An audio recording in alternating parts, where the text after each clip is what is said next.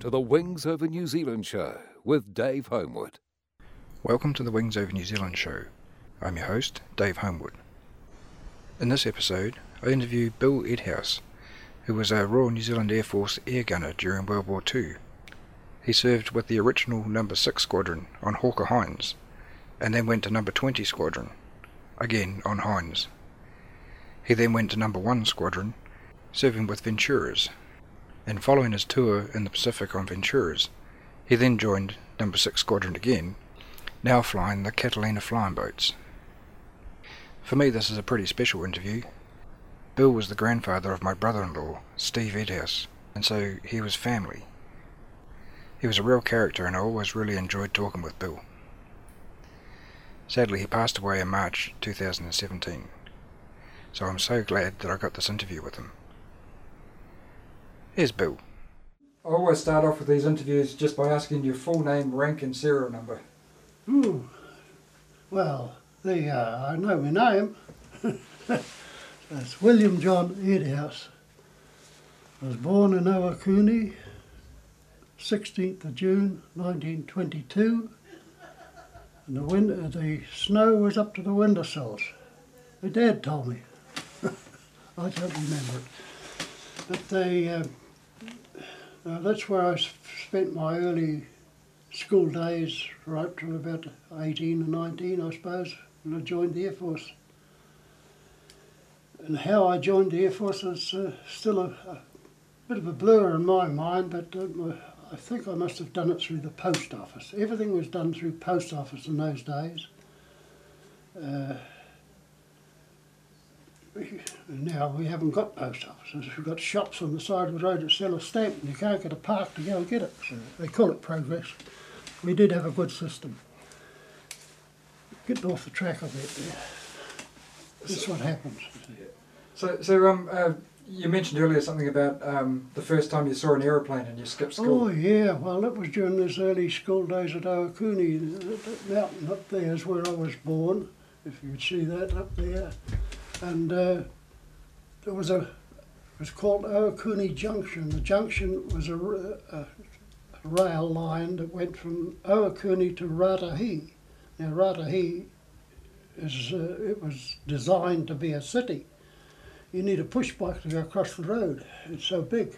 It's mighty compared to the, some of those other little country towns. Well, they're, they're very, very narrow streets, but Raetihi's got a wide street for that reason. But um, there's such a thing as you've probably all heard about a bush telegraph, and I think it must have worked because I can't understand how we knew as primers. I was in the primers in those days. I think I was only just started school. I hadn't been there very long. Still in the primers, and we knew there were some aeroplanes out at Macronui, a place called Macronui. Right, and as primers, we got out of school early to go home. Uh, we got out half past two. Everybody else had to stay till three o'clock, sort of thing. You know, in the early days. So right, we a bunch of we coppers. I don't know where they are now, of course, but they all grew up. We all took took off down this junction railway line to get to Macronui to see these aeroplanes instead of going home like we're supposed to. Anyway, to cut a long story short, my mother must have had a fit. I probably was a handful. It was only one occasion where I was a bit of a handful. I just disappeared. And when my dad came home, he knew there was aeroplanes out there too. So how did we know? Because we had no telephone. I don't know. People just said good day to each other and everybody knew what was happening. It was a bush telegraph operating. Somebody knew something that was gossip straight away. Everybody knew. But we knew too, so. And anyway, my dad came home and pacified my mother, had all the other brothers all hunting around looking for me. Where's Bill? He should have been at school. He should have been home by now. Where's he got to? Fall, fallen in the dr- drain somewhere. That's what her worries were. We had to cross the river to get home, of course, and that was another worry. He'd fallen in the river, fallen in the creek, got hurt. Terrible time. But in the meantime, I was leaning on a fence, gazing in awe and wonder at these flying cars. they taxied out from under the trees and they zoomed up into the sky and back again. That I was really taken with it. It came dark. I was still there, and my dad and my mother and the brothers all came. They, he, Dad plonked everybody in the old Model A. We had an old tin Lizzie in those days. He plonked them all in there. He said, I know where he'll be. About to end at the aeroplane. So I don't. They found me. Watching all these aeroplanes. Get home, get home. God, away you going? You're supposed to be home. Why didn't you? Anyway, uh, that was my first introduction to aeroplanes.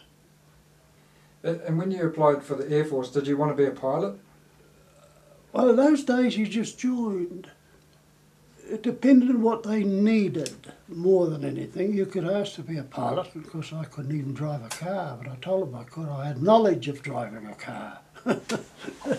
Dad wouldn't let us drive his car. No show. we might smash it. so anyway, one thing led to another, but I knew how it was done. How I got through. So it's mentioned in one of those interviews I did with an American chap how they decided I was suitable material for a, uh, to be in the Air Force. So that's how I got in.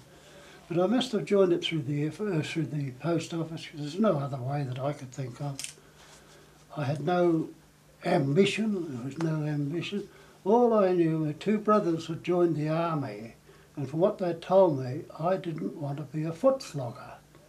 I was 10 years old before I even saw the sea, so I didn't know enough about the sea. I knew about rivers and lakes and things like that, and ponds and so on, catching fish and eels and trout, but nothing to do with the sea. So I thought, oh, I'll try the Air Force. that was, but well, I, I beg your pardon about the, my introduction to the to an Air Force. wasn't it was Captain what's his name Kingsford Smith. Kingsford Smith. I remember quite clearly the day that he flew over from the, from Australia to New Zealand. And I was only about a five or six year old. I think I'd be about six. We'd been out the back of Goldie's farm catching these little trawly crayfish, you know, kura, I think it's a Maori name for it, fresh, freshwater crayfish.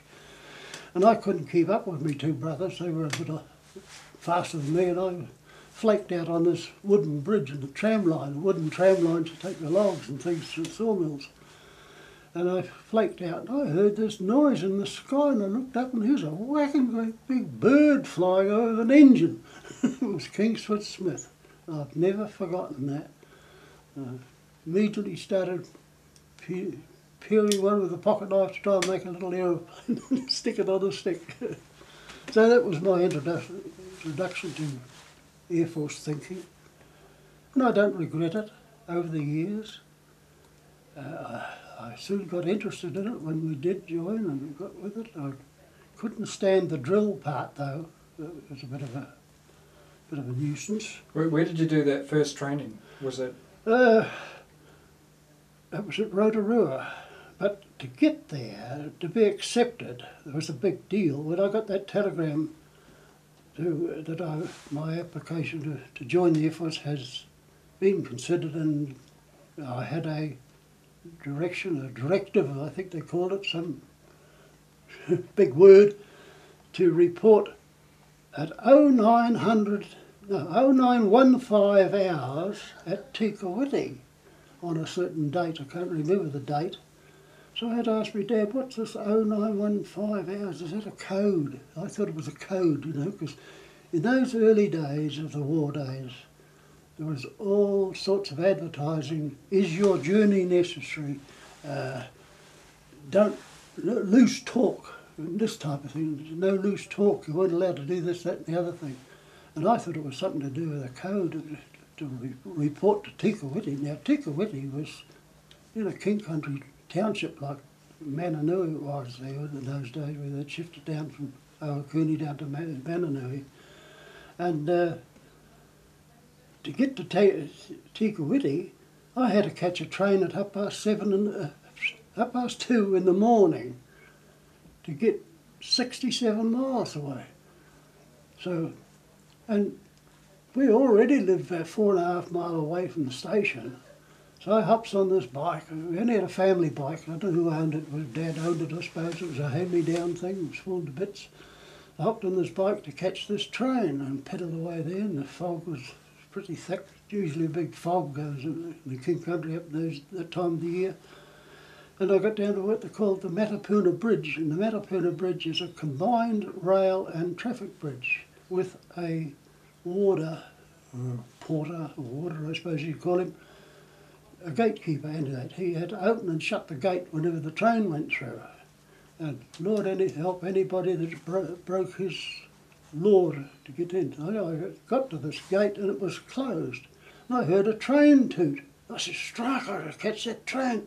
So I picked the bike up, threw it over the top of the gate, climbed over the side, pedalled my way across the other side, and fair dinkum, this gatekeeper, he wouldn't let me through the other end. he was going to have me arrested on the spot.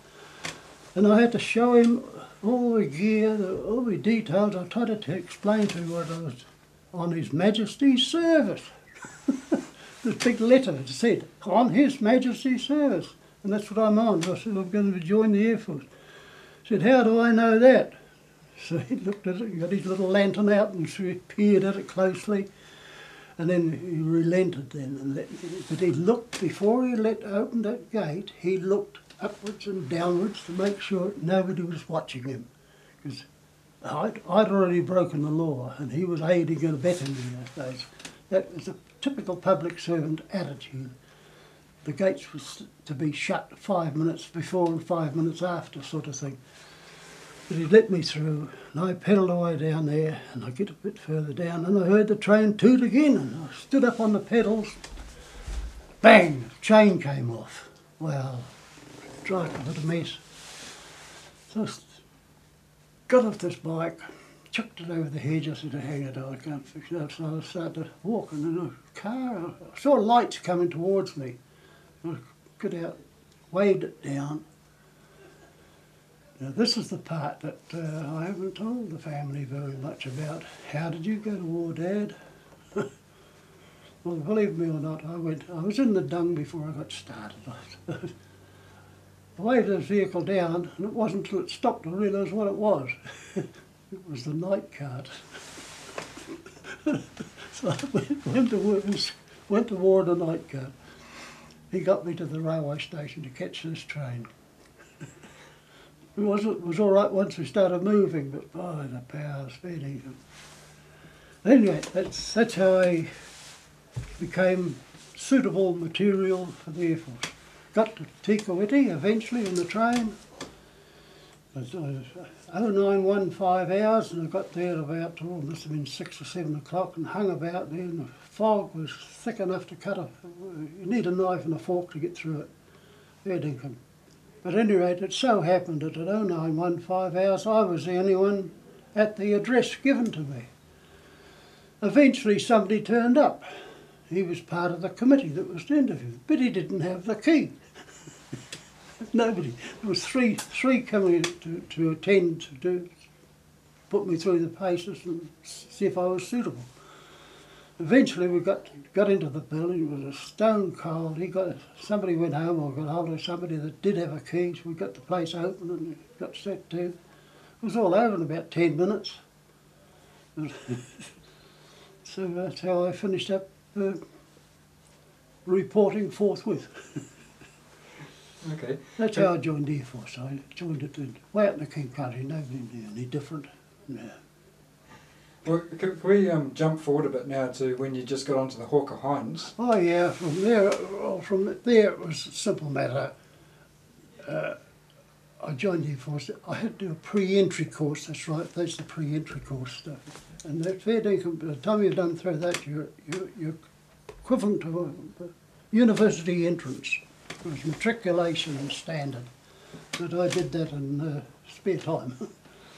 and eventually got to Ohakea. Uh, oh, we, yeah, we went to we had to go to um, One Tree Hill in Auckland on a, a preliminary, I don't know what they called it, but there was, uh, they had to wait your turn to be called in to the Air Force days, but they still had to put you through your paces a bit of military training. And we did our training on uh, One Tree Hill, marching here, and marching there, and we went out on big name manoeuvres. And that manoeuvres day, we had to cart all your gear, rifle, bedding, and tent, everything you owned. There was nothing left behind. We took off. We got the trucks. They took us out in a truck and dumped us out on this farm away out the back of Auckland somewhere. And um, that was part of our manoeuvre. Our job was to penetrate the, an, an imaginary enemy force that was holding a hill over there. We had to capture that hill and keep out of sight. Was, it was occupied. So one of the other teams was selected to stop us. It was pros and cons. And you had to be able to sneak up on this hill without being seen. Well, they call that manoeuvres. Well, to me it was a simple matter because in the King Country we'd snuck up on rabbits and hares and deer stalking, pig hunting, all caught trout and fish, and tickled the trout too without a hook or any damn thing. In other words, we knew how to to treat nature naturally, part of it. We became part of nature to capture this hill. My, the platoon that I was in listened to me eventually. They said, no, you're not going to, no, no, get, your- get your head down, get your head down, get down here, get the shade down, get underneath. You know, we, we managed to capture the place and be back again well ahead of time. Anyway, on the way back, we did the, this manoeuvre, camped the night or some damn thing, I've forgotten now. On the way back from that manoeuvre, the trucks never came to pick us up. We had to walk back, cart all this stuff back. Well, got as far as I think it was Green Lane or some area out that way somewhere, the tram line. I didn't know Auckland at all in those days. But I saw all these people waiting on the side of the footpath there for it, and the tram lines. And the tram come chucking along and they all got on. I nudged the chap next to me. I said, you on? He said, what do you mean? I said, get a ride. we, we, we snuck in behind the, the crowd, down, went to the guard at the, tra- at the tram. I said, we've got to get back to get the tea on. It's because we're all tramping back to, to, to Green Lane or what do you call it? Oh, that's that place we stayed. Uh, I forgot what the park was, some park on Mount Eden. Uh, it'll come to me shortly what the name of it was. Um, Was it Cornwall Park? Cor- Cornwall, yeah, Cornwall Park. But that wasn't the name they gave us, Cornwall. It was Cornwall Park. Uh, it'll come shortly. Funny name. But anyway, Cornwall Park was that had a big stone wall around it. Yeah, because I hid my shoes behind there, boots, big boots, and put my shoes on, went to town. Played the wag. But anyway, we got a we jumped the tra- tram. The tram said, "Put your gear in the corner there." And uh, so we did that. Bent, you kept bend down till we went right past this big column of jokers slogging away, counting all their gear, marching back. Get back to um, to the park entrance. He let us off as close as he could. He couldn't get right to it. He said he gave us the instruction how to get there. It a, couple of hundred yards up the road and find the gateway. Got to the gate. Of course, the guard wanted to know how what we up to. I said, "Oh, we've been sent ahead to get the tea on." Oh, well, we better get cracking in. You only got so long, so we shut up there, had a good hot shower, and cooks had already got the tea ready. So, so that's.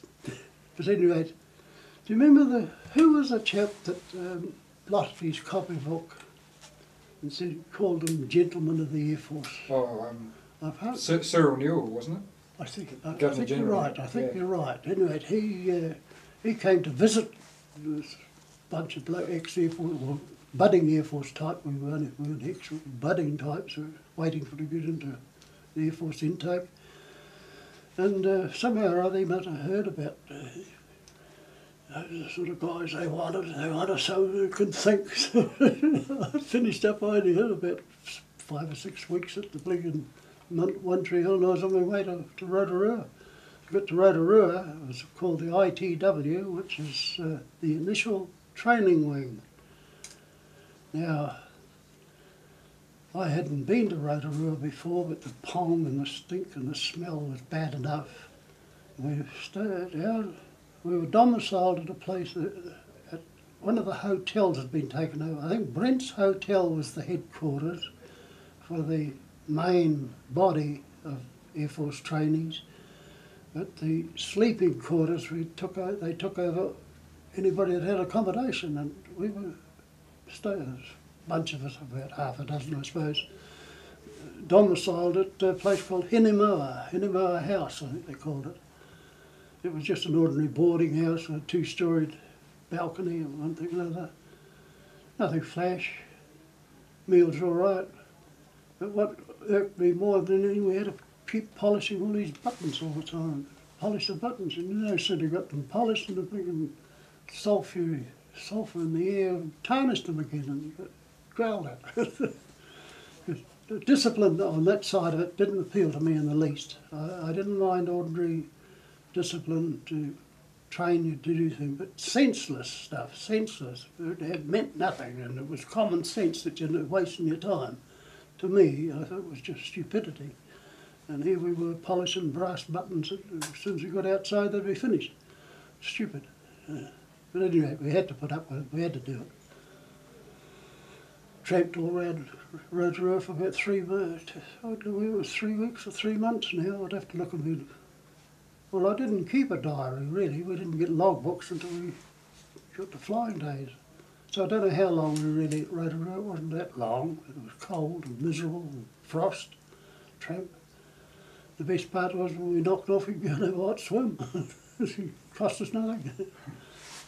uh, and then, now to get from there, got sent to Re- Remuera, posted overseas. We had done, we'd done all our homework, passed out our certificates, or passed out suitable. We did training for Morse code and signals and all that type of thing, the theory of flight, the theory of this and theory of that, navigation, did a lot of that.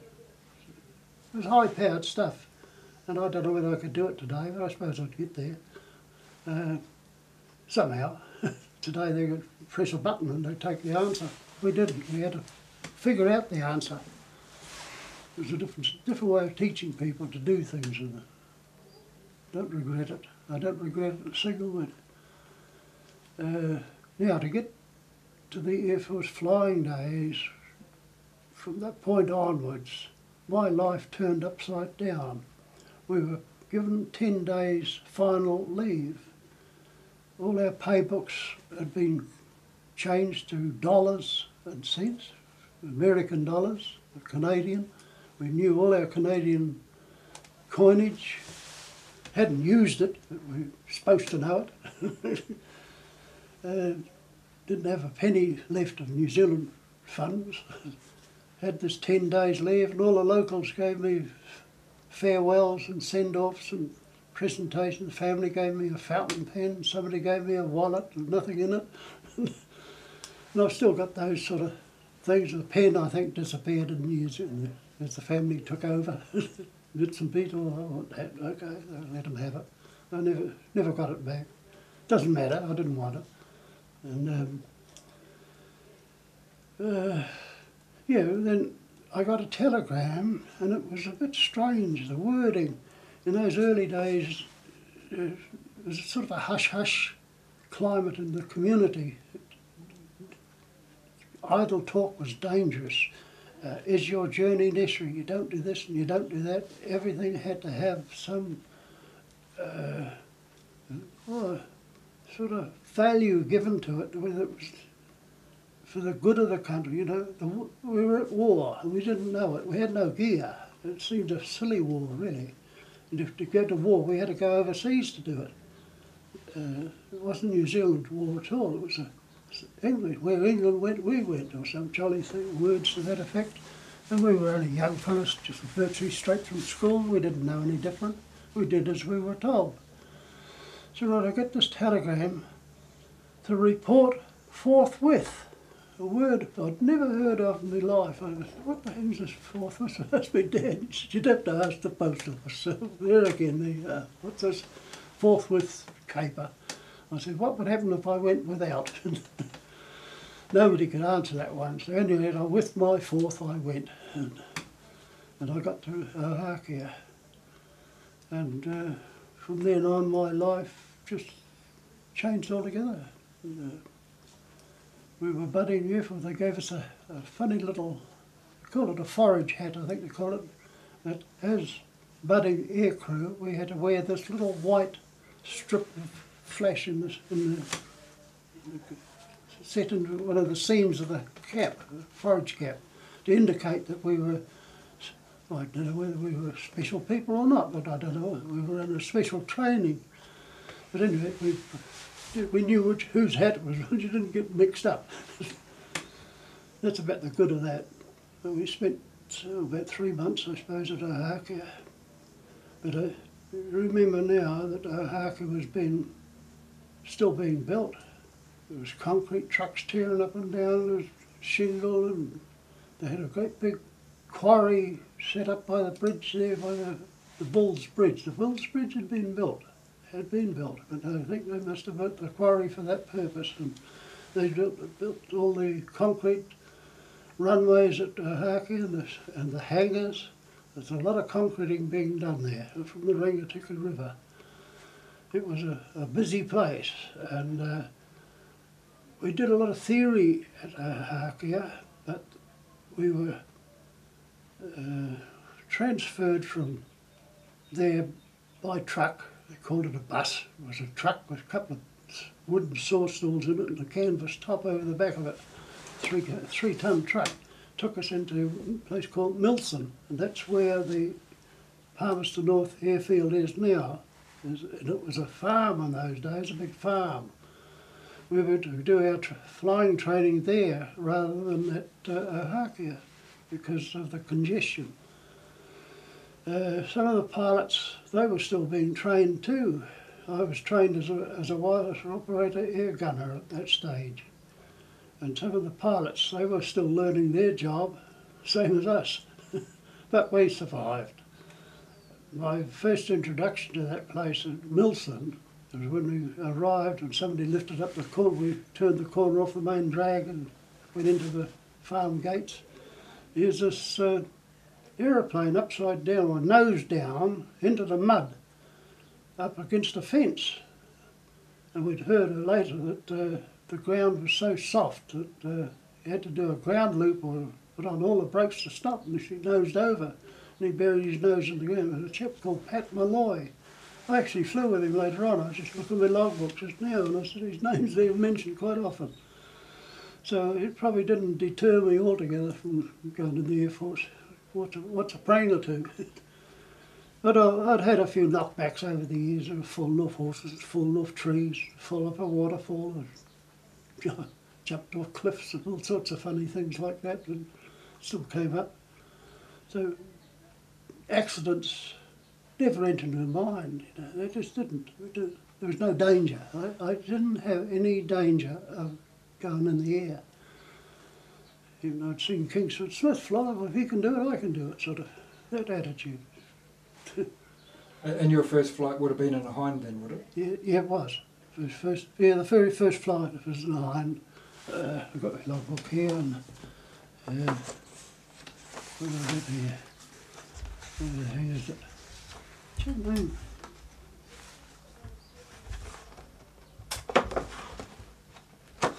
No, I haven't got. I haven't got my Hawker, early Hawker Hind stuff in here. Um, yes, I have. Yes, I have. Sorry about that. It's, it's an, I went in an Oxford. Now, my very first flight was in an Oxford 258 by a pilot officer at Glanville to do some splash grouping. So we must have shot off in a blink in uh, Oxford to fire a few rounds to get the feel of a gun. Yep. That was on the 7th of September 1942. But from there on, things did change. We did a bit of this. And my first flight in a Hawker Hind, oh, Davy Rowcliffe, 1330 hours. Hawker Hind, 1548 was the number. Flying Officer Rowcliffe. Now, I got to know that chap so well that he was one of my, I would say without doubt, one of the three best pilots I ever flew with right throughout the war years. Davy Lo- Glo- just bluntly, could fly those Hawker Hinds like a white butterfly. Now, if you look at a white butterfly, it doesn't stay straight and level. It's always ducking and diving all over the sky.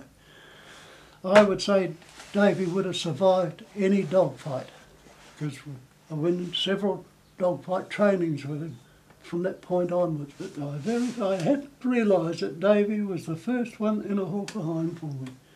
And I had a lot of respect for him for, for years later. I came against him all over Whangarei, years later. And we flew with him up there. Small world. Doesn't matter. Okay. I'm sorry I interrupted. That's that's right. Um, and so you were doing air gunnery practice and that sort of thing. Oh um, yeah, yeah. Well, see, Hawker, New Zealand wasn't ready for war. We had no gear. The Hawker Hinds that we flew, I've looked into the history of them, and as far as I can uh, understand, they came from uh, India.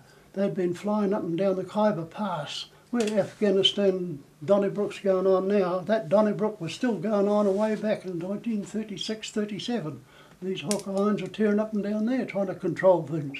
How stupid can you get? The world's crazy. The Cold War, they won't fix anything with a war. But what they're doing over there now is no different except that they don't ride camels. yeah, however, that's somebody else's problem. Or is it? I don't know. I've spoken to young fellas today. Be careful if you're going to go to Afghanistan, what are you going to go there for? Whose war is it? You look after New Zealand, that's your job. It's your job. You- You're the interviewer. you look after this country. That's what we've heard.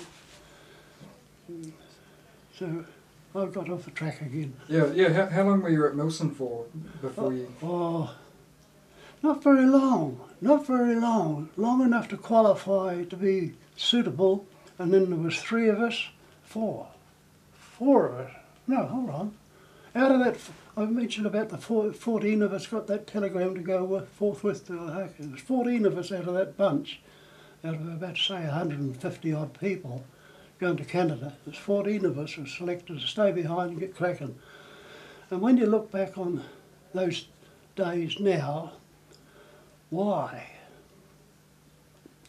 My summing up was that from this is in hindsight, of course, now.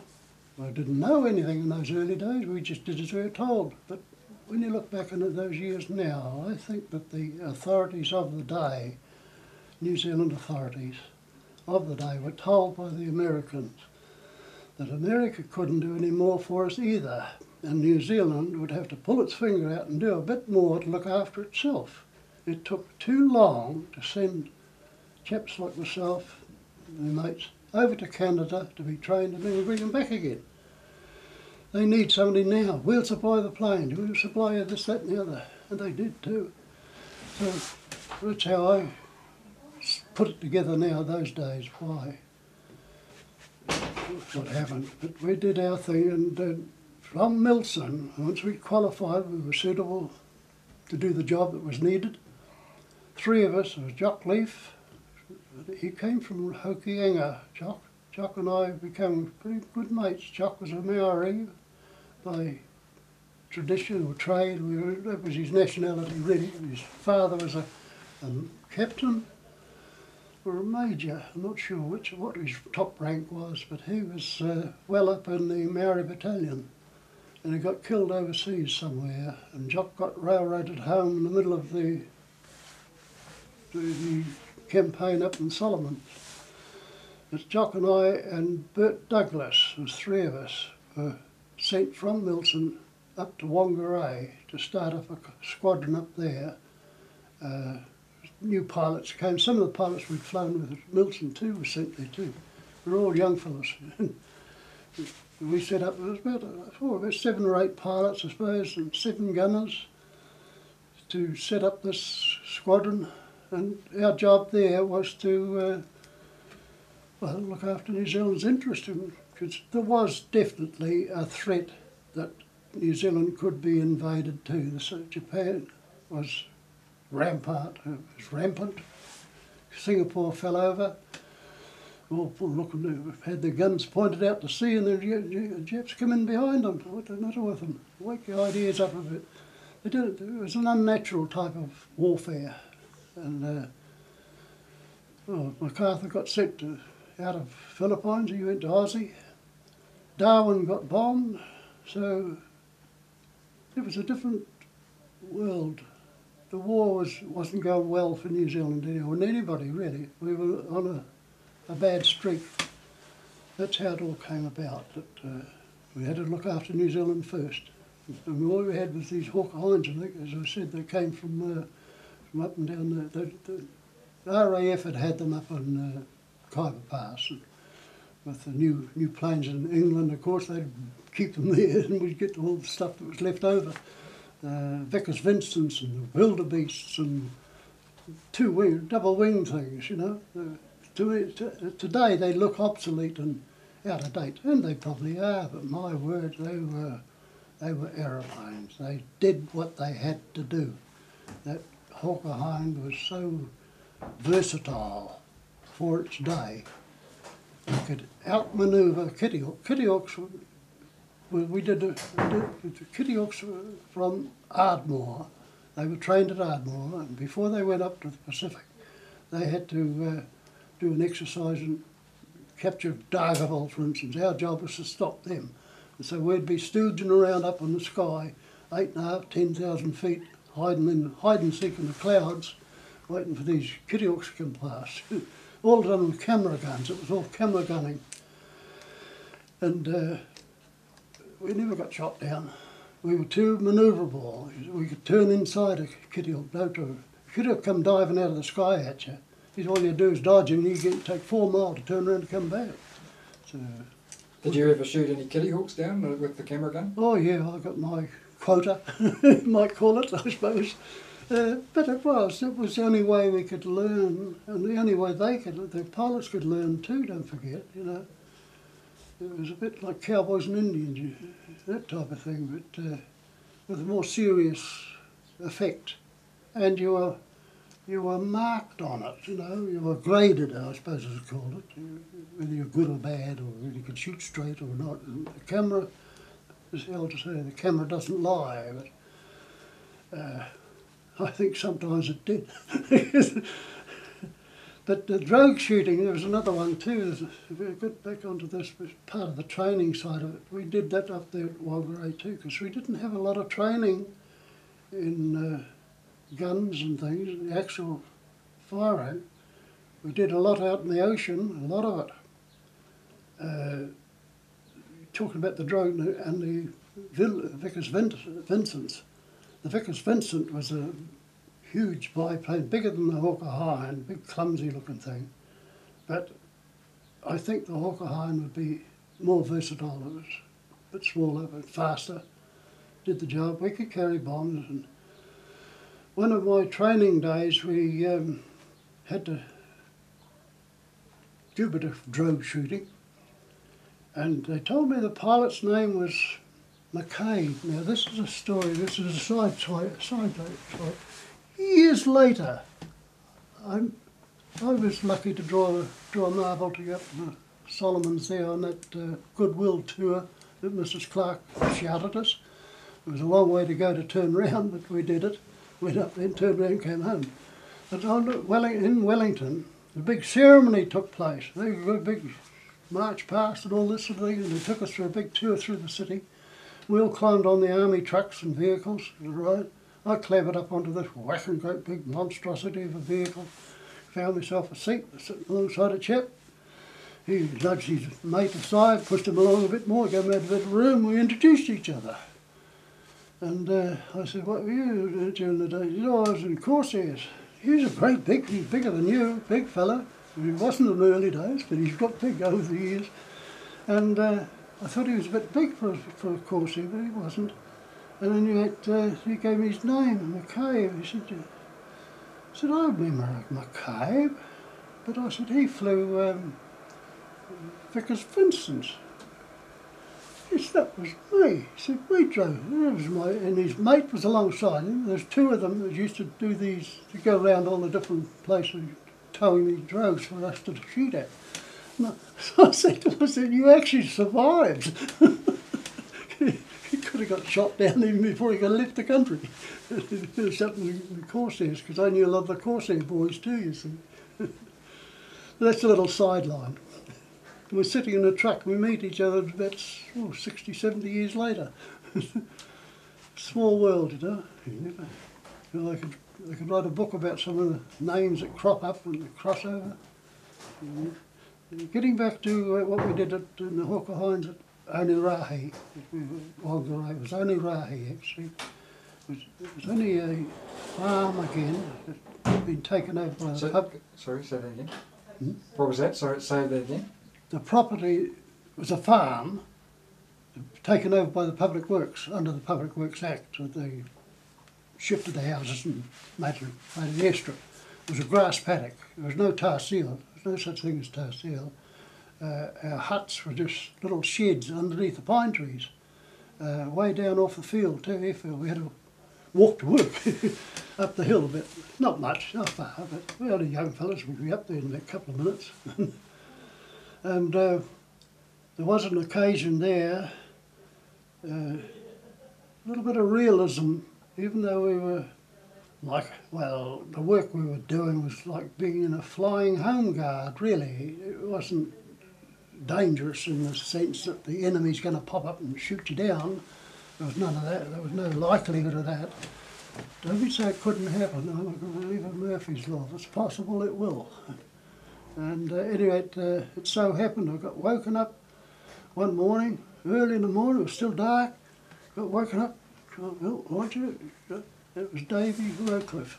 This chap, Davy Rowcliffe, wanted me to get, he's gonna, he's gonna, there'd been a report of a strange ship up off Cape Brett, I think it was, Cape Brett or the Hen and Chickens up in that area. And uh, we, we were to go out there and locate it. So got, got out there, mechanics were all on, were been woken up, they got the old aeroplane out for us everything, gassed up the whole thing. And I looked at it, it seemed to be drooping. Had 250 pound bombs on each side. So we took off with these 250 pound bombs. It was lumbered into the sky took off away to blazes out over the ocean and up and down, getting low on gas when we came back. Couldn't find it. Just as well too. But I was all that I can remember as clear as anything.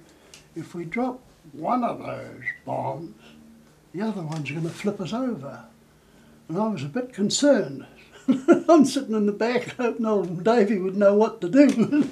He's the pilot, I'm just sitting there with my little gun. I don't know how to. Boy, you'd take two extra pans of. In those days, our ammunition was in pans, a circular drum for a Lewis gun. He said, bring a couple extra pans with you because in case you need them. I said, this is for real. So, okay, I've got these extra pans of food. There was nowhere to put them, I'd laid them on the floor. so um, I had them. But um, when we came back, the wind had changed and we had to land on the short runway. Now, coming in with a load still loaded up with these bombs, uh, we landed on the short runway and she wasn't going to stop. We just kept trundling, trundling, trundling, you know, the extra weight and extra speed because you had to fly over it fast a little bit, more revs and so on to land it with the load on. We were heading for the town hall. Now, the town hall, when they built this airfield, they just fenced off part of the township. It was only a little village, and the town hall was part of our uh, well, assembly hall, I suppose you could call it. If a, if a station was required to assemble in one place on a wet day, it'd be in the hall. And that was it. we were heading there to blow the thing up.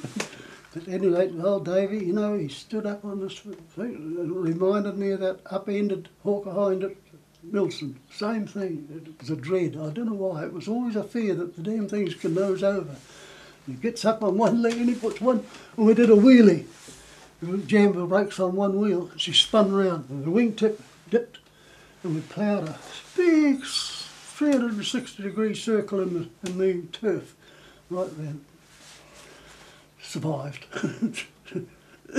so that's a little bit of the realism of the war side of it. Do, do, do you remember other um, accidents there? I know Tim Murray had a bad one on his Tim- first flight. Tim crashed at night, coming in on night night flying. We did a lot of night flying.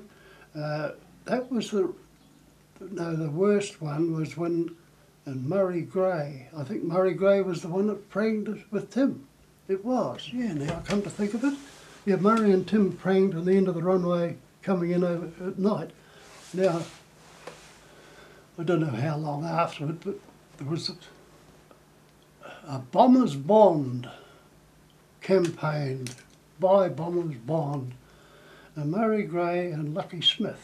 Lucky Smith came back from the Middle East for, on, on uh, well, I don't know whether it was time leave or what, something. I think it was bad health or something. It was two of them, Murray, Jeff Moore and Murray and uh, Lucky Smith came back. Now, Murray Gray took off in this Tiger Moth. They flew up and down the main street of Whangarei, did a split ass turn at the top and came back again.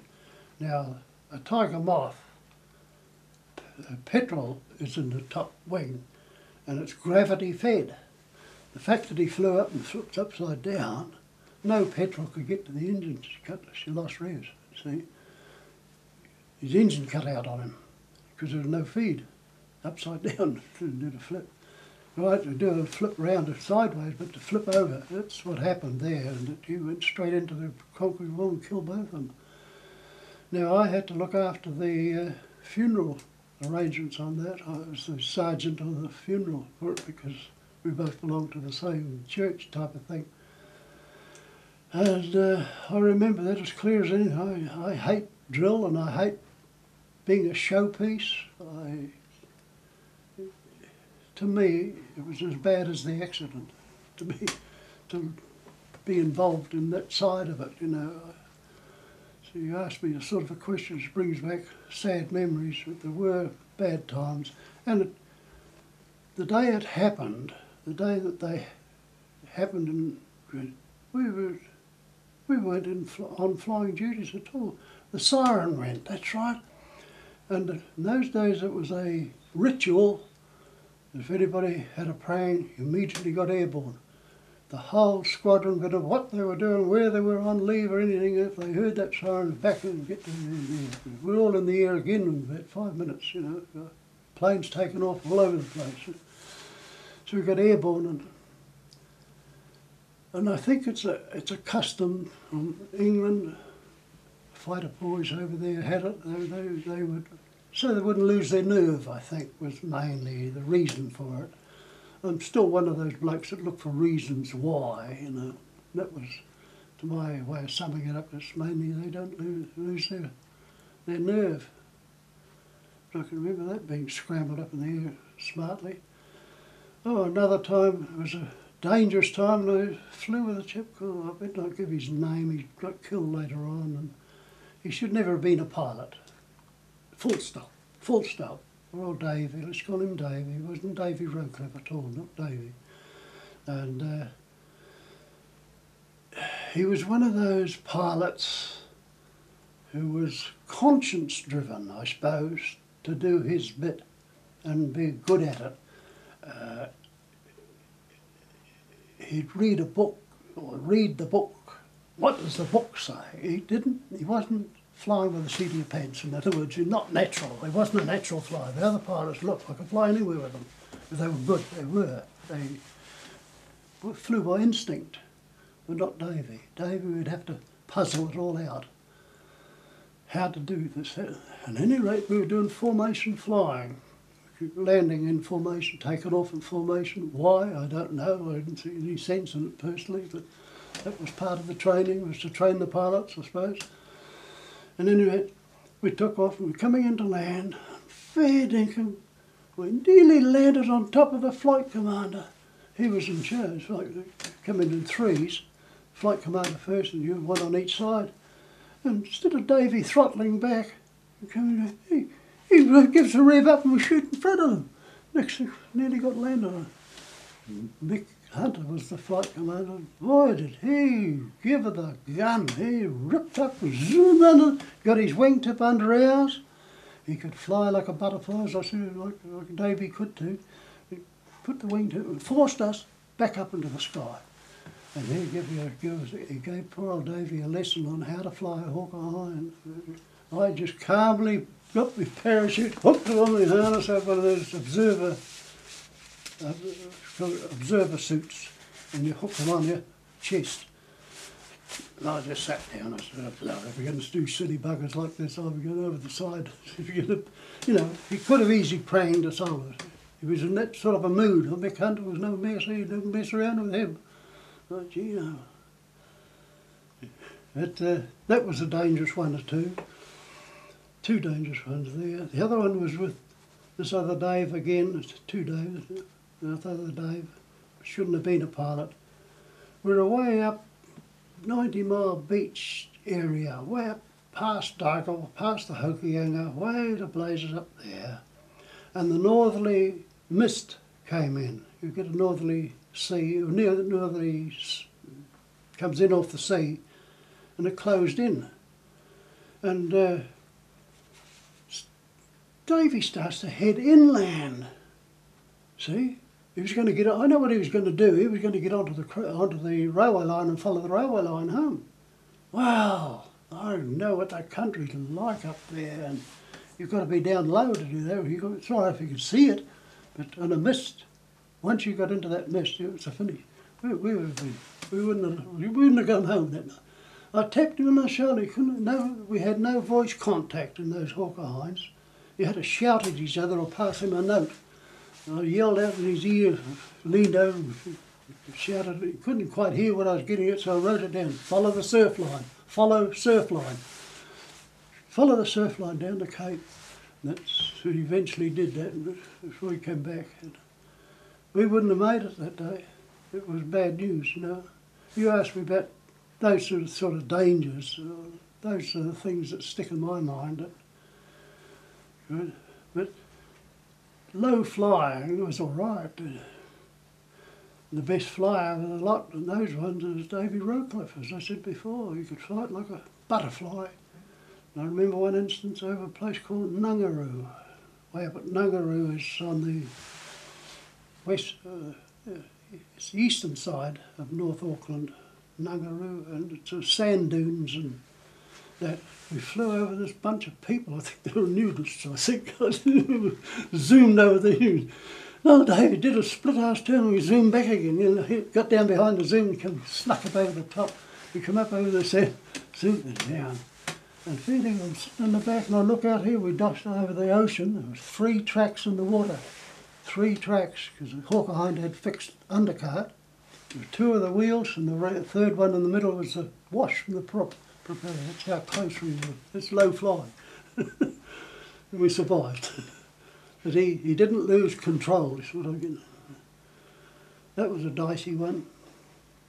Were, were you there the day that um, Tim was telling me about an English pilot on the squadron who um, did a low pass and actually hit Tim in the back with the with the um, wing of the aircraft? I'm not aware of that, Okay. But I wouldn't say it didn't happen. He said he said everybody was sort of watching him do this low display, and um, everyone ducked as he came over, and Tim ducked too late and it scraped up his back. And Well, it could have been. Yeah, I wouldn't be. I would not be. I would not.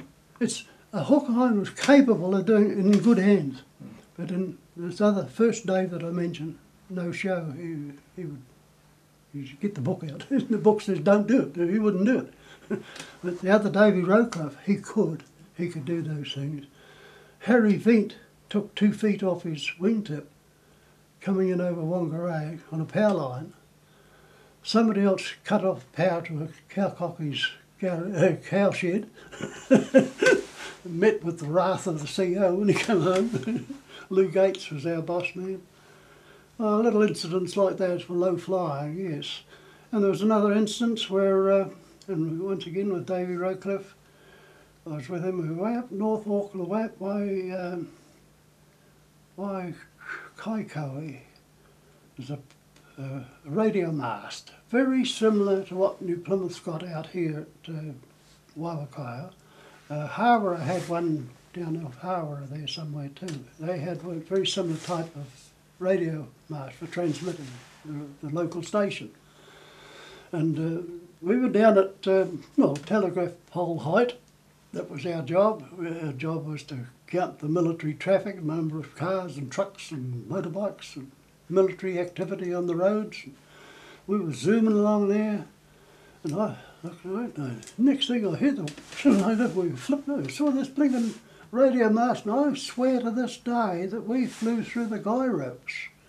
I do. Uh, I honestly think that that's what happened. We couldn't have. How could we fit through those? And I never ever had an opportunity to go back and have another look until about, uh, what would be 15 years ago now. My son was up hiking and we went up to see him.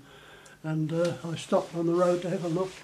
And sure enough, I tell you what, the top guy wire is missing. It's never been replaced. There's a top guy wire on the roadside is not there. The other one on the inside is. And I reckon that that's the one we must have taken it out. You couldn't possibly fly through those ropes.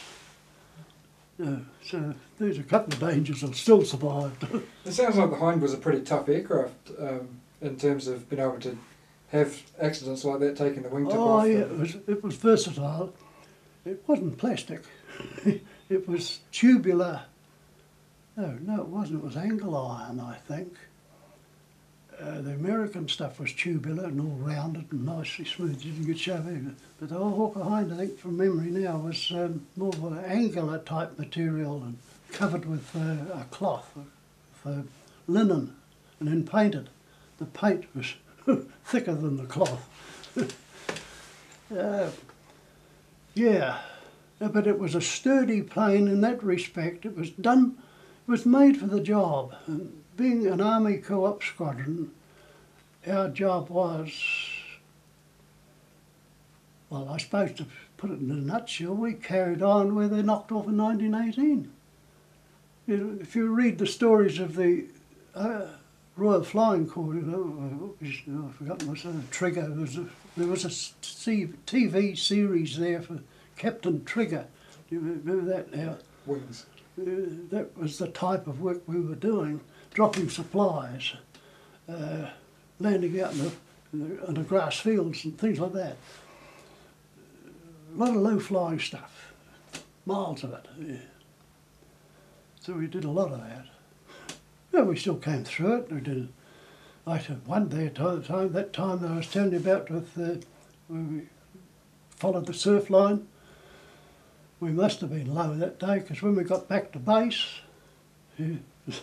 bundle of sort of sort of seaweed types off the beach, wrapped around one of the wheels. yeah. Uh, um, another one I can't remember. I think it was Len Hutton. I think uh, Jock Jock Leaf was his gunner for him. They came back from uh, a, flip over Hokianga. Now I was thinking back now, it was Jock's bit of, bit of ground. He got a bit of section up there. Oh, on the Hokianga, Omapere, a place called Omapere. But until just the last few years, I realised that Omapere wasn't that lake Omapere. There's another little township called Omapere, just along from Opononi, oh, about, about here to Fitzroy, a couple of miles away, less than that. That's called Omapere, and that's what Jock said. I thought when he said they caught a tree at Omapere, I thought he meant by the lake. they came home with a big pine cone and the wingtips. So low flying was the thing to it could it could be done. Mm. In good hands you could come home with it too. I don't remember anybody being killed or anything like that. No. We did a lot of dangerous jobs but got away with it. But as I said before, they they were good pilots and they all became fighter pilot. Oh yes, there was one dicey one I can recall with a chap called Dublock, Dublock Cameron. He was our deputy flight commander. Now that man was the oldest man in the, on the station. He was actually ex ex Spanish Civil War chap, Cameron, Bob Cameron. I've got him in the book here. he, him and I used to fly a lot together too. We do a lot of gunnery exercises. We went out over Bream, over Bream Head, is it Bream Head, up by the Whangarei Heads, big towering rocks, and slightly upstream from there is a bit of a bay. We used to do our gunnery practice there, and the procedure was for the observer, the gunner, the chap at the back, dropped a can of aluminium powder into the ocean, and that was the target. So I dropped this can of aluminium powder as requested or as required by the book, and dropped it in and and it, when it hits the water, it spews out all big circle. And uh, Dublock, I keep calling him Dublock because that's what I call him, uh, he had these we we had nothing as eye goggles. We had uh, sort of elastic covered dust goggles you have on a motorbike sort of thing. they fly off the first time you use them. Uh, Dublock had these ones from the RAF. They were real things, angler type things. And he flew in, he had his turn and had to fire at it. And he looked out, he, he, he called around, he yelled out, Did you see that, Sergeant? I was only a sergeant then. He said, Where did they go? I said, Oh, we'll have another go. I said, Hang on a minute, hang on a minute. I waved him down. I said, Don't do it. I said, was giving the indicator, he's flying through the prop. We had 30, was either 13 or 14 holes in that propeller. Wooden props, you see, they were wooden props. And he was, he was flying through the prop. Fair dinkum, we staggered home at low level, staggered up over the hill, uh, I didn't dare go, didn't, didn't speed it up, he skipped. We landed up the field, and he taxied up to the inn by the where the armourer's shed was. He got out, he never even took his parachute off or anything, just waddled out there with a big parachute dangling behind his, behind his backside. And said he stir the bringing daylights out of those armourers. I was only a young fellow out of school and I thought I had good marks in the Queen's English, or King's English. I did, yeah, I had good marks in English. and I heard words that day that I never knew existed. And the, the old public works hut that they had for shed, for the armoury gear and tool, tool shed, it was just trembling, shaking, had, had um, Cooper windows and they all rattled. He was thumping the floor and he was laying down the law. And from what I can remember, he was blaming them for endangering my life, not his. He'd been through the Spanish War, and if he got got the chops, be it. Virtually, coming towards the end of the uh, time at, uh, at uh, Onerahi, um, the, the threat of invasion had receded and there was more important things to do. The Japs, uh, Aussies were having their troubles up the um, Kokoda Trail, is it, uh, up in New Guinea. And out, we were sent to Gisborne with the promise that there'd be TBF aircraft made available for us for torpedo work. So we shot off over to, to Gisborne. And the, the, the grapevine, I suppose you'd call it, the, the guff was that where they were expecting 33 and a third percent losses. It didn't go down too well with us at all. We were not to have any final leave. We were going to go straight to Gisborne, do this pressure course. And by that time the planes were here and we'd shoot over to give the Aussies a hand. That was the guts of the changeover. Close, close anyway, get to Gisborne, learn how to use the things and shoot over. Right, we get to Gisborne right, but before we went, no final leave bugged us. A chap called Red Hanna, he was our oldest man. He was in, he got a DFM later on for shooting down the Japs and that. Was a good shot, just the same. He had the furthest to go, so we worked out how long it would take him to go home. He lived at Winton, a place called Winton, out by Invercargill somewhere. Uh, I had to go to the middle of the North Island. Uh, Bert Douglas had to go Putaru, which is not far away too. We all had different distances.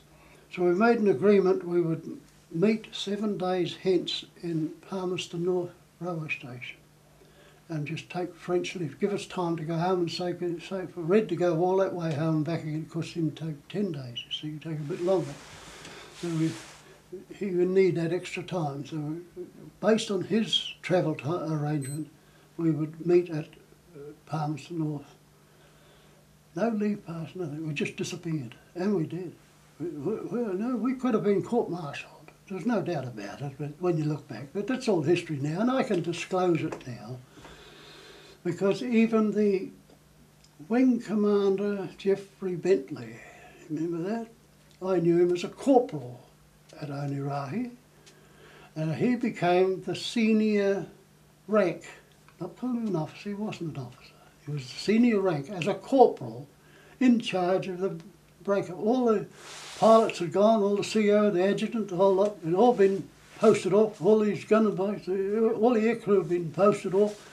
And Jeff had to answer signals from Wellington.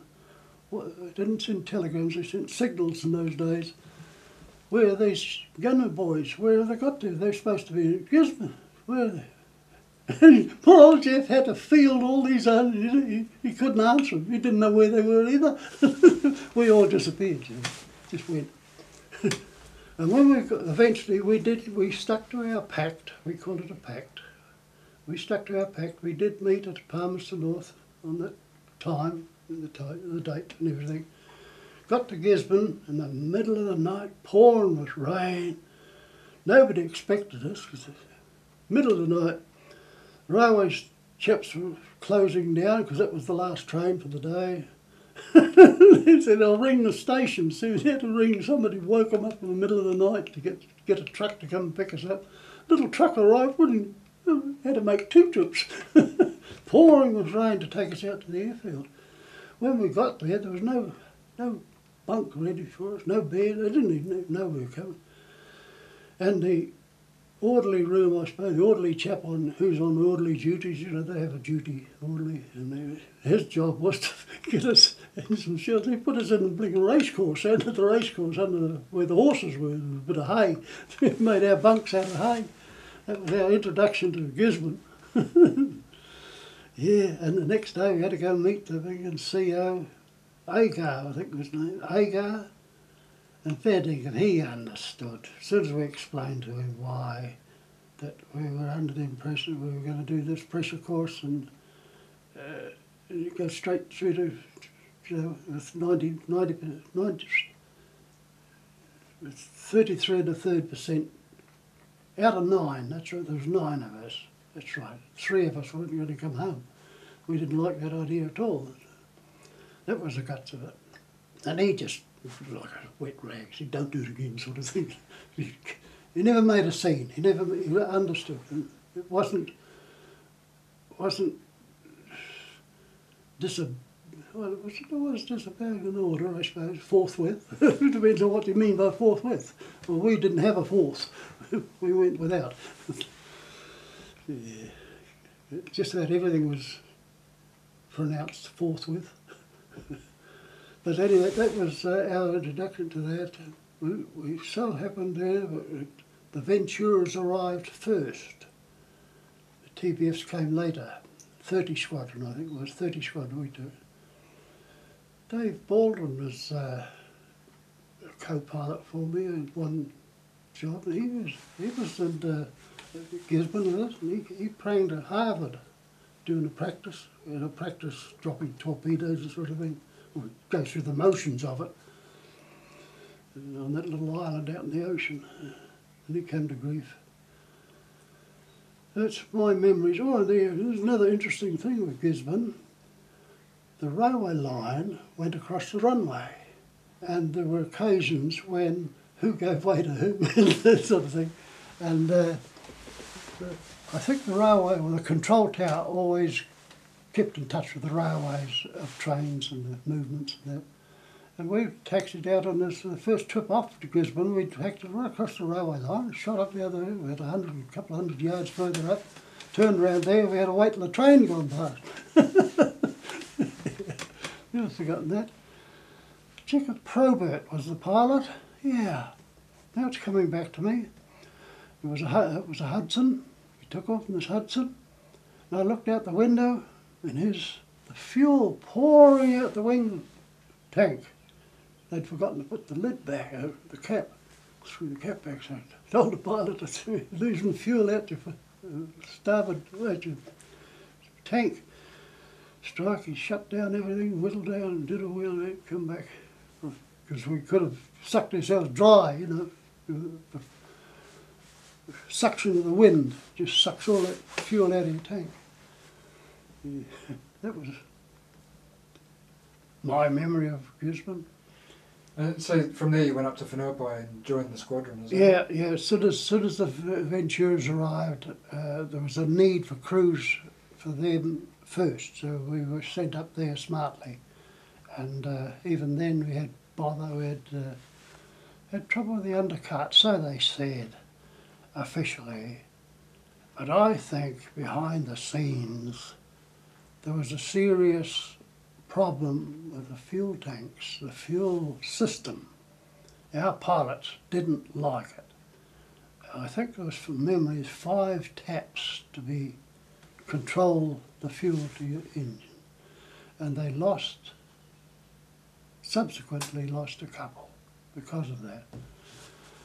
Uh, we didn't lose any of ours for that reason, although one I think was one that lost to grief up on uh, Florida. I think was cause of that. They traced it. The engineers traced it to the baffles.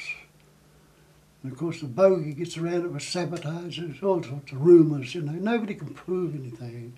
But our engineers were smart enough to know that whatever was done, whether it was intentional or not, was wrong. Any rate, fix it.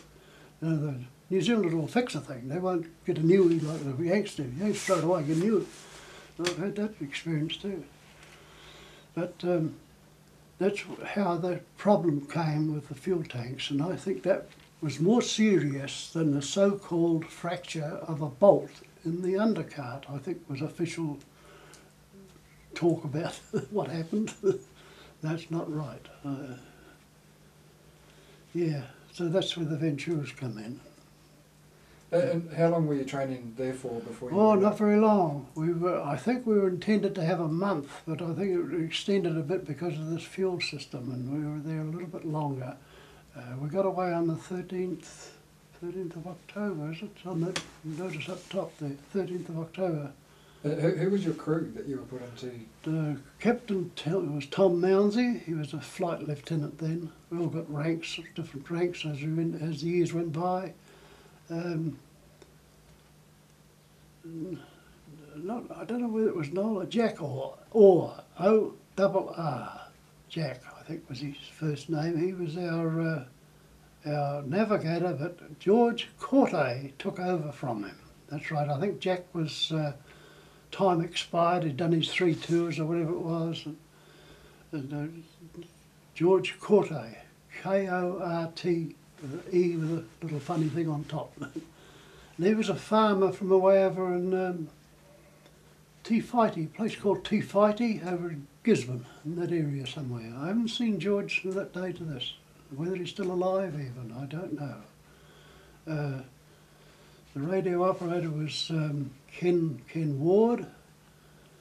He was our he's only a little fella, and I think he died in England. He went back to England, as a, and last I spoke to him was at a function in Auckland, years after the war.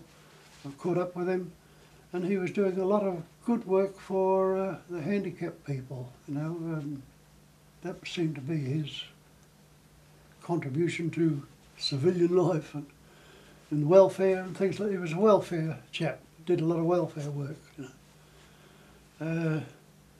uh, I was the turret gunner. Ken Ken Camel.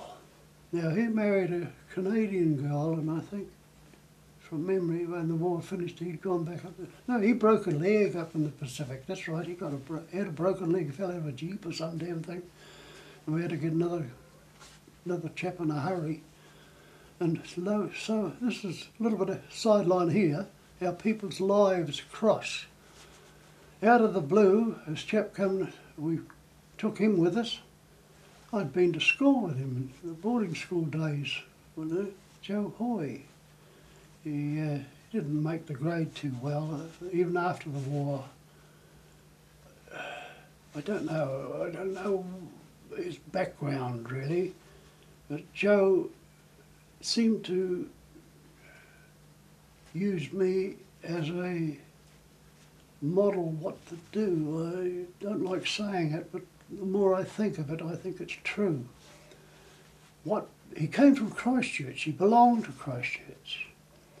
Somehow or other, he found that I was here in New Plymouth. And he came to New Plymouth, and I was going to night school in those days to learn my trade. I took on a trade, you see.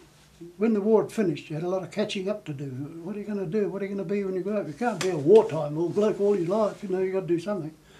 I faced life as it was, and I wanted to be a, oh, a tradesman. Joe tried to follow my footsteps a wee bit, you know, that type of thing. And somehow or other, he didn't make it here. But I heard later that he did in Christchurch. He went into carpentry work down there and he worked with the, um, oh, who was it? I think it was the post office or the, some, he, he did a lot of carpentry goodwill stuff, you know as a public servant. He stayed. He went back into the public service for some reason. It must have been with the. Um, mind you, the post office had people too. That's right. It could have been a post office job, and uh, he died. I didn't. I never knew he'd died either until years later. Yeah. Snuffed out. But he came with me on two or three trips up in the Pacific. Yeah. so can you tell me about um, when you left Whenuapai for the trip north? Yeah, well, well, that we didn't know how far these Venturas could go. We went, we put drop tanks on them. You'd see in that photograph up there, there's drop tanks. That gives you another 60, 70, 60 gallons each, I think they were, 60 gallon tanks. Gives you another couple of hours of flying time, and and we used them. Took full load, full flow. We got as far as Norfolk the first day. it, it seems silly now and seems pathetic and it probably is, but we didn't. Our pilots didn't take risks. They assessed things accurately. Didn't have, we didn't have calculators and press a button and all this sort of computer and all that. Hadn't even been invented. You had to nut it all out and do your homework. Uh, we got as far as Norfolk first hop. Hop. We left about lunchtime, I think, from memory, and had a lunch of tea over there. When we arrived, I liked the smell of the place. I smell oranges. When we woke up in the morning, there's oranges. I said, gee, where are these oranges? I was, I was fruit hungry. the oranges. But we stayed the night and had a look around. Took off next day and we got to Tontouta. It's on New Caledonia. Did a hop over to there. We were intending to stay the night there. But nobody liked the smell of the place. And I didn't like the taste of the food and stuff. It was the first taste of uh, uh, grape juice, you know. I didn't mind grapes, I didn't like the damn things, but I'd never heard of grape juice. That was all you had to drink, drink grape, grape juice. It didn't go down too well, and one thing led to another. Nobody seemed to say, well, somebody put up the stairs, why don't we just keep going to Santos? Just keep going. We probably, you know, they all, they'd got the feel of the planes and the distance, they could, they their calculations were okay, that they would get the mileage out of them, because to go to Santos from Tontouta was a bigger hop than, say, from Norfolk to and they were quite confident that the plane could do it. So, so we hopped off to, to, to, to, up to Santos. We got to Santos. They had a bunk there for us and all that. See, when you've got 30 blokes in a hurry, there's another 30 mouths to feed, 30 hats, 30 beds, 30, you know, logistics have to be planned. You can't just drop in on them. Because we struck that later on, I think. That happened time again, yeah. But uh, that's a different story. Um, that was the first time I saw fireflies. You know, you remember things that you first see for the first time, and that was it. It's like me, I can remember that fire, firefly flipping past me like as if it was last night. Same thing. They're vivid. vivid. Same as King Smith falling over. So when you see it for the first time, it sticks with you. You might see hundreds of them since, but not that first one. so that was my memories of uh, Santos. Didn't impress me a lot. It was a big navy base then. It was a big, big base then, huge. Now they call it Vila, I think. Vila was the headquarters round the corner, but we never went to Vila. We went to Santos. Espiritu Santo. And then we, from there, we hopped off and got to, to uh, Henderson Field. And I always remember the pilots, uh, Tom Mounsey and uh, Ken Ward, saying that the change that had taken place from the time they were there before on, on Hudson's, you see, they could remember what it looked like. And it had been tidied up and a bit, made a bit more homely and I think they had toilets on the field or something rather they didn't in those days. I forget now, forget what happened. But they were quite noted in their comments about how the camp has changed and everything. They took us up, we got our camp was away up on what they call Bloody Knoll, um, or Bloody Ridge, I forget what the correct term was, Bloody Knoll or Bloody Ridge. And uh, George Corday he was in, he was a warrant officer. That's right. He was our leading ground uh, crew in the hut. Each crew had its own hut where possible, uh, and that was mainly to avoid waking everybody up. If you're all in different huts and different same crew, different huts, you're waking a whole heap of people up just to get there. And we learned how to tie your boots together. That was another thing I learned. Not, didn't take long to learn that one. What was that for? Mosquitoes might pinch them. Because when you got up in the morning, you could only find one. You, know? if you tied two, the mosquitoes couldn't carry them. That's my story. Now, basically, the idea was that uh, if anybody had to get away in a hurry, anything in the road, they'd just kick it out of the way. It might be your boot, you got kicked out the door and you can't find it. That's the guts of it. It would help to keep the thing tidy. So you only had to look for one, you've got both. That's a good idea. So little things like that we learnt in a hurry. Uh, talking about that bloody Knoll place though, it had a peculiar smell about it, like all jungles do, musty and funny, but when the rain came, it was worse. And then one day we see bones and things flying down the gutters. Didn't we found that there had been 600 bodies been buried there during the earlier war, early part of the war. There'd been a big battle up there. They called it Bloody Knoll. That's where we were camped. But, uh, well, we survived. what was your first patrol like from there? Uh, wasn't memorable. To me, like all I can remember is that we had to test our guns, of course. You always test those. You take nothing for granted. Took off. Uh, it was a coral runway, coral ground, like like a metal footpath, you know, rolled and smoothed down and had the maintenance boys there rolling it all the time, wetting it to keep water. And I think the Yanks had got the hang of how to bond, bond the coral, crush the coral and bond it with oil. They used a diesel type oil. And when it got wet and that, it, uh, the gravel was enough to give it grip and all that. It didn't slip and didn't get boggy and that sort of thing. Later on we had those mesh type up, up at Bougainville. We got to Bougainville yeah, that was a different thing there. Uh, but the first trip I had was nothing startling. We went out, everything worked all right, guns tested okay, petrol seemed to work all right, we came home again. There wasn't much, you know. We, we, we mainly did surveillance for shipping, looking for odd ships and things. Later on, when the got into the real fighting war. I call it the fighting war. Then it was different. Well, can you tell me about the the more exciting um, trips yeah, that you did? Yeah, I can tell you one in particular. I think it happened while we were at Henderson Field. This was uh, the, the Americans, were, it was really full on for Rabaul. The battle for Rabaul was on, and that was part of it. And you, you probably heard about the, all the ships that got sunk off Savo Island and Iron Bottom Sound and all that. That was just a, we could see all that from where we were, from, from where we were camped. But um, the Japs seemed to know when there was a raid coming to, to Rabaul. Somehow or other, the Japs were ready for us every time.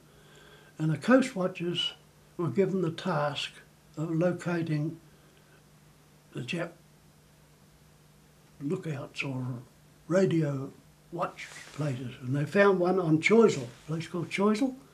I've got the charts there somewhere. Um, and we were given that job to go and knock it off. The, the, coast boys did find the coast watchers. The coast watchers haven't been given a lot of history, or a lot of publicity of what they did. They were valuable, fair dinkum. They were. And we took one of them with us. He, he explained it to us. We met him on the strip there, where, where they'd found this station, radio, Jap radio station. Finished explaining it, he, he had a bit of difficulty with his English and that. So we bundled him in the plane, him with us. He, when he said that the best time to hit them was between quarter to six and six o'clock in the morning. That's when the Japs go down to this little stream, do their morning ablutions or wash up and clean up, wake up get up and back to work, you know. And that was the best time between quarter to and quarter past, I think was the time. Now, for us to fly from Henderson Field to find the place located and do the job, we had to get away straight. So we put him took him with us. and on the way, he was a, he was a uh, fuzzy, I call him Fuzzy Wuzzy, he was a, a native, one of the natives. And uh, he had nothing to do, you see. It was about two, two hour, two and a half hour trip, and he was a bit bored. And, so I said to Ken, I said, he's a bit bored, fidgety. You can't, do, you can't give him a job to do because you didn't know way ahead. I don't think he'd ever been in an aeroplane. He just sat down there in a big huddle. So we stuck a pair of headphones on him, we plugged it into there, and Ken tuned into 2UE Sydney. Music come bellowing out there, and his eyes opened out like that, and his mouth opened up. He'd never heard music come out of a head out of a hat. And I thought he'd bitten his tongue, you know. Everything was red. His whole mouth inside was red. And I thought, strike, the poor bugger's bitten his tongue. He's chewed it off. he, had nothing to do, you see, and fidgeting and that. And I thought he was nervous. But it was, it was that betel nut. Uh, they chew that betel nut stuff. And it's sort of, oh, I'd never seen it before. Never forgotten that. But we did the job. We, we hit the blink and knocked him out.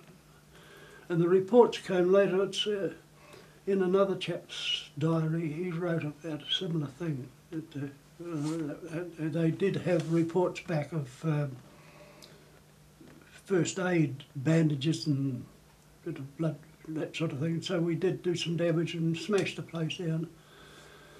It was at the top of Choiseul. So that was one of the exciting ones, but the most exciting one and the most hair raising I call it the longest 10 seconds of my life. 10 seconds doesn't sound long, but it was a long 10 seconds that night. We were given a job to do the, uh, and Jock was, Jock was in that one too. He went through on their own. They, they, they didn't hear the callback. They went straight through, did their part. But um, it was five Venturas were selected to do a mine laying job, magnetic mine, in the Buka Passage. The Buka Passage is a stretch of water no wider than perhaps the Wanganui River from the Wanganui Bridge to the sea. It wasn't much wider. There might have been a mile or either way. That's how wide it was. And, and it was a shortcut for the Jap ships to su supply Rabaul. If they didn't get through there, they had to go right round, you see. So they were using it as a uh, submarine and cargo shortcut to Rabaul. And our job was to drop these mines in there, so they planned all this. And there we go, it was a nighttime job. There was 85 planes in the air that night. Oh, no, uh, no radio communication, no lights, Just get up there. Everything was planned, and and we were to drop our mine ten seconds past the jetty. Right. What happened? We get halfway up the side of Bougainville there, and there's a recall from base. Uh, you couldn't see the plane. All you could do is see the next plane to you. You could just see the slight glow from the exhaust pipes. That's how we kept station with each other. And uh, I think one of the Yanks broke radio silence, and I think that's what called it off. They, we all come home. Jock and his crew, they never heard that recall. They went on, and they were waiting at the entrance to the Buka Passage too for the time to, to go in. Nobody turned up, so they went in and did their job and came home. Came back the other way, so we go fly right through. So anyway, we came back. Now that mine was like bigger than that sofa. That sofa's a, it was, it was about 10 inches clearance from the bomb bay. You couldn't close the bomb bays. The bomb doors were open. Couldn't close them. It's too big. So we took off with that damn thing sticking out. got all the way up there and then had to come back with it. And there was the problem. Tom gave us the, the crew the opportunity that we bail out, he'd take it in, or we uh, risk it. We stuck with it. Tom's decision, he could, we trusted him that he could fly the damn thing. We flew ours in. Uh, I think it was Holmes, I think, Dudley Holmes, I think, dropped his in the swamp out from Munda. Dropped the, this was all taken off from Munda, I think. We dropped it from, we were at Henderson Field, the previous one. Next time, this Munda, that's the next stop, further up. Now, uh, and as far as I know, that's where that magnetic mine's still there. I don't know. I don't. If it is, it's no, out of the shipping lane, you see. It was no good dropping them out in the ocean. You could blow your own ships up. So we brought ours home and took off again the next night and did the job properly. So there was only three of us left out of the five. Jock had gone through, dropped theirs. The other one dropped his in the swamp. Still three to go. So we um, took off the next night and 10 seconds past the jetty. And I counted me 10 seconds. I said, Come on, dro- Tom, drop the damn thing. Let's get out of it. Because the tracer was going over the top. There was, there was an airstrip on each side. And the Yanks, uh, 85 planes, they were doing a mock raid on, it was a diversion. They were di- diverting the attention from, from us for what we were doing to blowing their blinking airfields up, you see. But the tracer was, somebody had spotted the first plane go through, and next thing there was a tracer going under. We were flying under an umbrella. And all this 10 seconds counting all the time. Another jetty comes along, another 10 seconds. Which jetty are they talking about? and then and up on the high ground at the top, I can remember that as clear as anything, there was a, a light. Seemed to be looking down on us up on top of Bougainville, there's very high ground, well, might be 3,000 feet high, and this light seemed to be a big eyeball in the sky looking at us, you know, watching everything we did. And I said to, to George, I said, I wish they'd get somebody to go knock that light out up there, you know, because I thought that they could see us. we could hit, them. didn't like that here.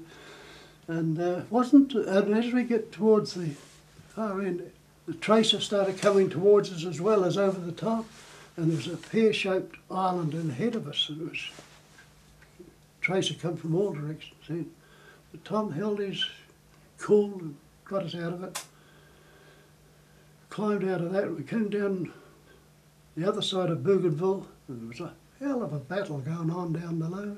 Empress Augusta Bay. That's where they made the landing on Bougainville, and uh, that was happening at the time and there was a tanker on fire just off the shore. So we flew over. Our job was to stick at 5,000 feet, I think it was. I forget from memory now, from memory.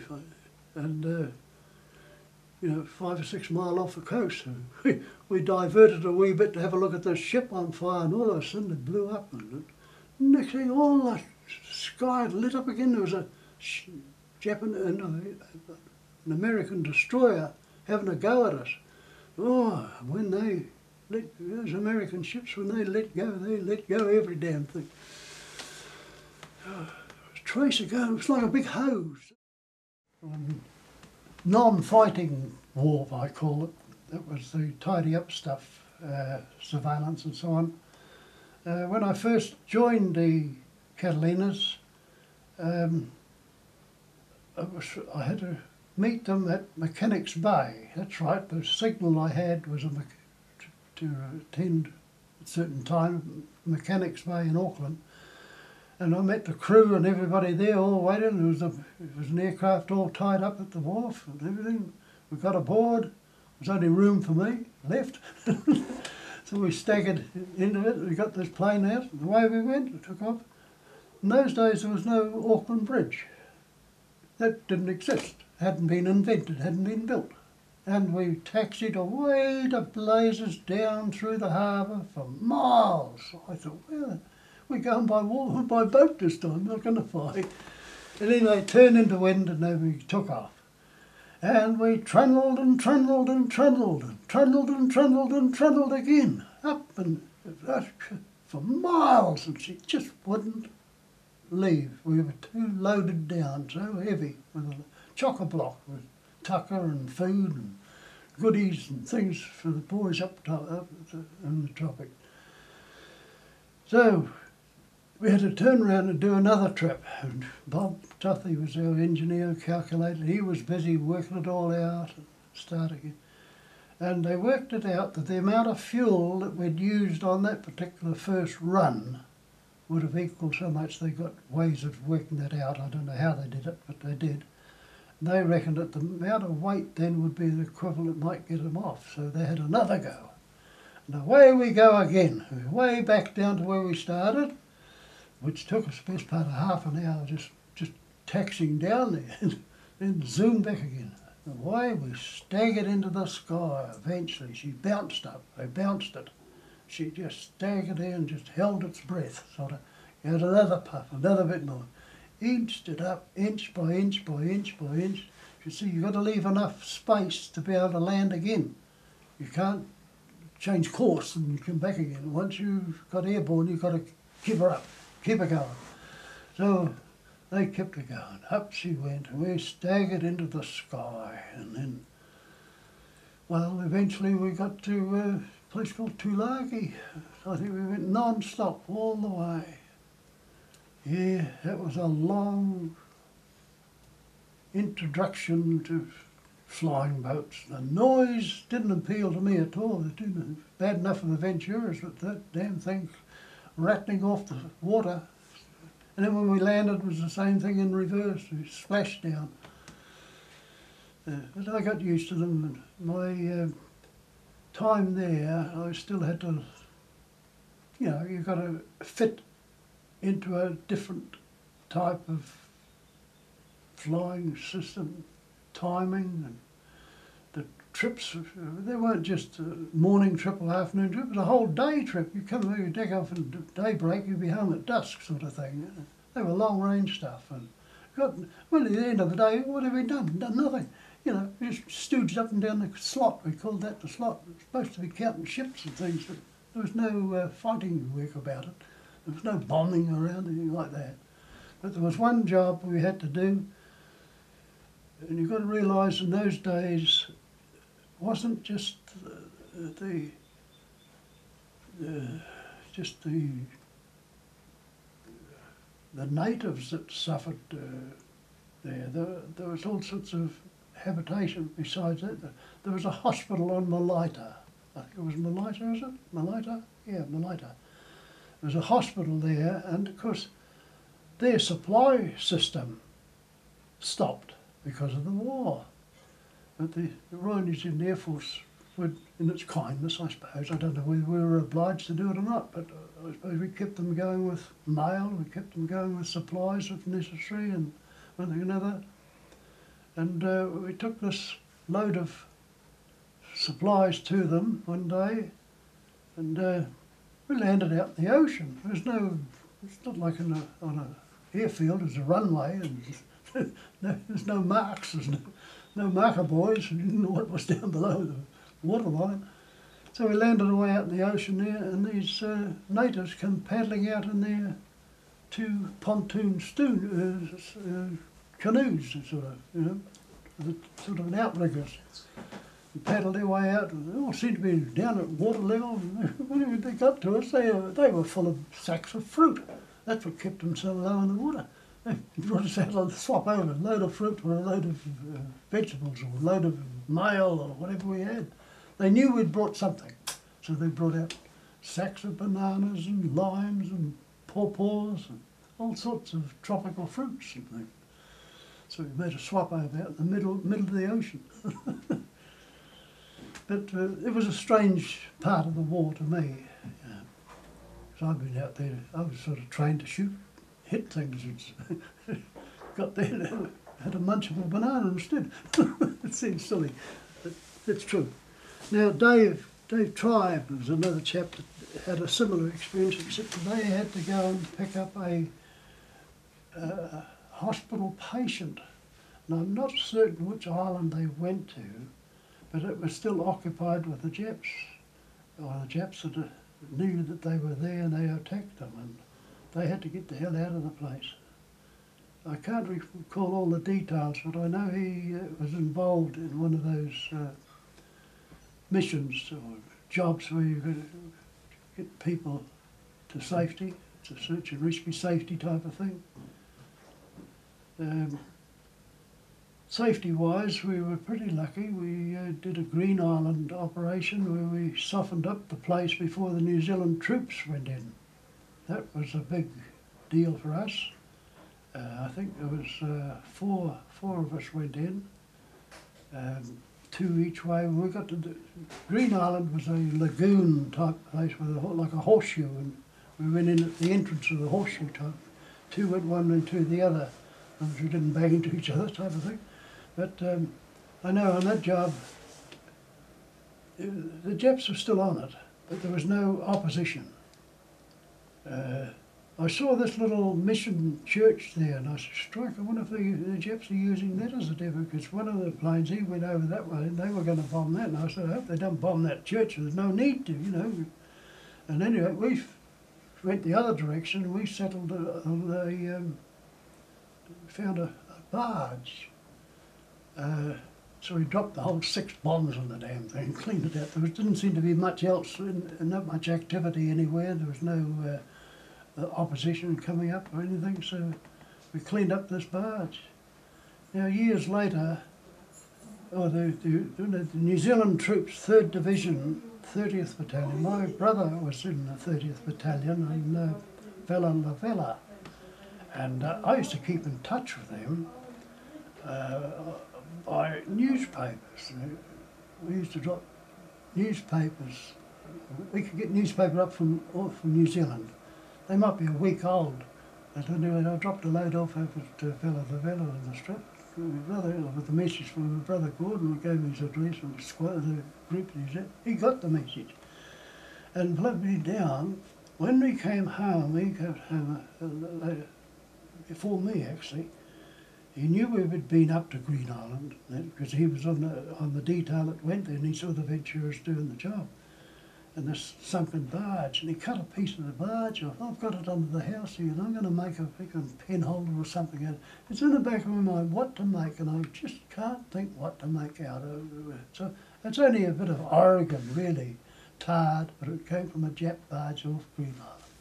Now, he told me that that barge uh, was just, there was nothing startling about it, but it was full of push bikes.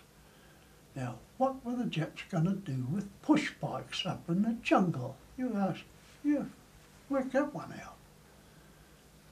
I, I've had my thinking on thing, and, you know, what the hell would a large load of push bikes be doing up there?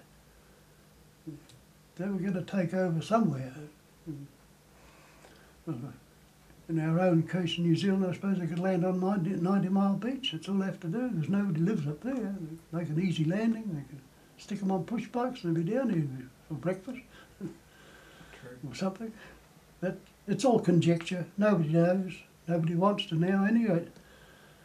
But a bit of history. So, Um, I had a cousin that was in an army in Green Island too. Now there they had trouble. There was a few casualties. The, to dig the graves and things like that, it was no easy matter. I think they had to blast them out with, with grenades or something. They used some military ammunition to blow the holes out in the in the coral. The coral was so hard. Uh, the water. We, later on, I went up in Nine Squadron. We had a they had an airstrip there by then, and um, named Flossie Flowers was in our hut with us. He came to grief. He had the brakes on and she wouldn't stop. He was right off to the cliff edge of the cliff and balanced on the end of it, just about toppled over the top. And now he was taken home because he went tropper, he went berserk. And that's my remembering of Green Island. The problem of knocking up the graves and the trouble of short runway to land and everything. Oh, one other memory was um, the Yanks from there, when they got there, got, the first thing they do is put up a picture theatre of some sort, you know, something to do. There's nothing, no, there's no um, nightclubs, there's no sports, there's no pictures to go and watch. So they rigged up this homemade picture theatre sort of thing open here. Got this thing going, and it was somebody, uh, Jack, was it uh, Jack, somebody, Jack Dempsey, is it, a, a boxer? It was a boxing fight anyway. and the machine broke down. Next thing, the chaps in the front row were getting up, having to go box themselves. They, they got so worked up because the machinery broke down that they started to fight with the people who trying to run it. Ah, you never see anything like it. But temperaments, tempers did fray a wee bit pretty quick. uh, Well, I guess that's about all we can do because the tapes. Just about ready to cough it. Well, Yeah. thanks for the opportunity to talk about these things. It's, there's nobody here to talk about it to anymore. I'm just about one of the last of the survivors. There's not many of my vintage left. But uh, I don't regret it when I look back over the years. I think we were all good letter writers in those days, and I don't think I've written a letter since. If I do, it stays in the glove box or the post office on my side of the road. It doesn't get posted. Won't walk across the road to post a letter. Sold the post office. That was the Wings Over New Zealand show with Dave Homewood.